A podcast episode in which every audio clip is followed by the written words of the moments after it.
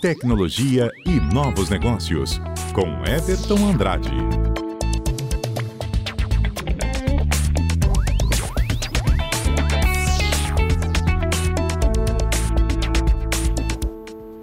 Oito e trinta já estamos de volta com o nosso Jornal da Manhã e agora a gente vai falar com Everton Andrade, nosso colunista de tecnologia e novos negócios. Everton, bom dia. Oi, bom dia, Carla. Bom dia a você que está nos acompanhando. Então, Everton, adorei o tema dessa coluna de hoje. O Brasil lidera disparado o ranking mundial de chamadas indesejadas, aqu aquelas ligações chatas que ficam ligando para a gente o dia inteiro. Pois é, quem nunca recebeu uma ligação dessa que atire a primeira pedra, né? uhum. né? Isso está virando cotidiano. Até por isso o, uh, esse levantamento reflete isso, né, o nosso dia a dia. É, na verdade, o quarto ano consecutivo que a gente vem liberando essa Nossa. lista que que ela vem sendo elaborada anualmente por um aplicativo chamado Truecaller, que é o principal aplicativo desse segmento, né? Ele vai um aplicativo para quem não conhece, ele identifica e bloqueia esse tipo de ligação. E acho que desde 2009 ele vem liberando esse, esse levantamento. Isso é um problema mundial, né? Até por isso a gente tem esses aplicativos sendo feitos. Hum. Só que o que preocupa é que, além de, do Brasil ser o quarto ano consecutivo, a gente está muito à frente dos outros países. Para ter uma ideia, o segundo colocado nessa lista de, de 2021 foi o Peru, que tem uma média mensal de 18, 18 ligações por usuário. Aqui no Brasil, essa média é de 32,9, 33, vamos arredondar, que é quase o dobro. Então a gente está muito à frente desses outros países. Isso é bem alarmante. É verdade que, comparado com 2029, a gente melhorou um pouquinho. Em 2029, essa média foi de quase 50 ligações por mês mas não deixa de ser um número preocupante. A gente vai ter aí, se pegar uma média de uma ligação por dia desses serviços indesejados, mas tem muita gente que recebe bem mais. Eu, eu mesmo uhum. já recebi diversas ligações aí antes de adotar algumas medidas que a gente pode fazer. Certo, Até e quais são próprio... essas medidas então? Então, tem várias formas de fazer essas medidas, né? A, eu separei três principais que podem fazer, a gente pode fazer. Então, a primeira delas é de forma nativa nos celulares. Aí, para quem tem celular iPhone, Samsung, Motorola e Xiaomi, são os principais aqui no Brasil. Uhum. Se você for no discador, vai ter a opção de bloquear spam. É bloquear e identificar spam.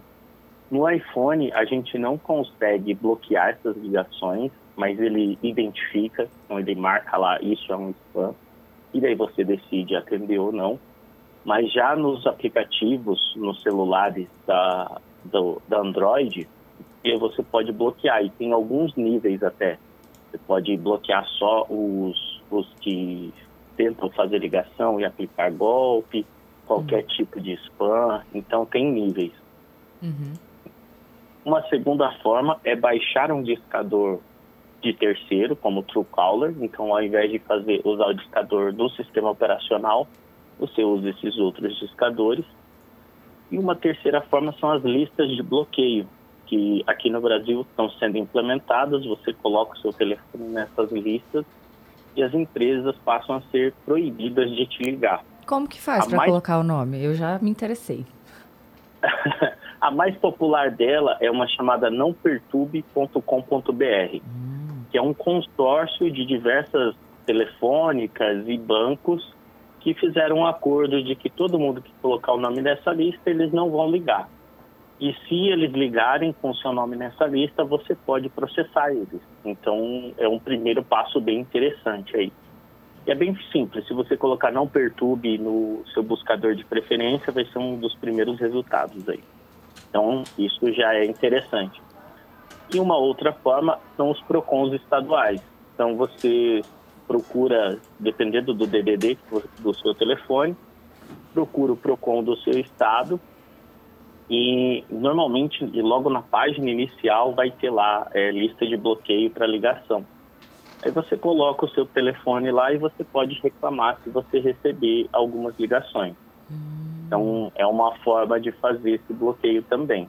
Então, você pode utilizar essas três formas diferentes. Eu utilizo o bloqueio padrão nativo do sistema operacional e tenho meu nome nessas listas. Já ajuda bastante aí, reduziu bastante as ligações. Nossa, você já usava, você já usava alguma técnica dessa, cara? Olha, a única coisa que eu fazia era bloquear manualmente mesmo. É, quando eu via número diferente ligando, eu já vou lá e bloqueio. Mas ele sempre começa a ligar de outros números, então eu não sei se eu estava fazendo certo. Mas agora, com essa dica, já salvou minha vida, Everton.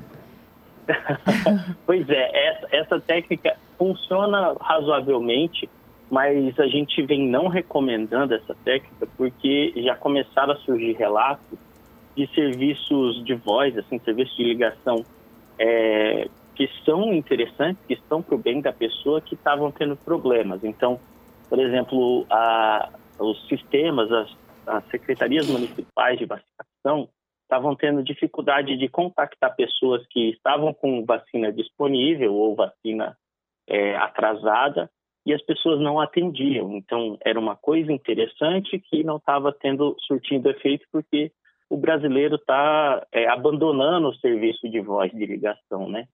Um outro relato que me chamou muita atenção foi lá do Hospital São Francisco da Providência de Deus, que é no Rio de Janeiro, e é um dos principais hospitais de transplante de órgãos que está tendo dificuldade para avisar pacientes da lista de beneficiários né, de doação de órgãos, porque as pessoas simplesmente não estavam atendendo, achando que se tratava de golpe ou desses serviços indesejados.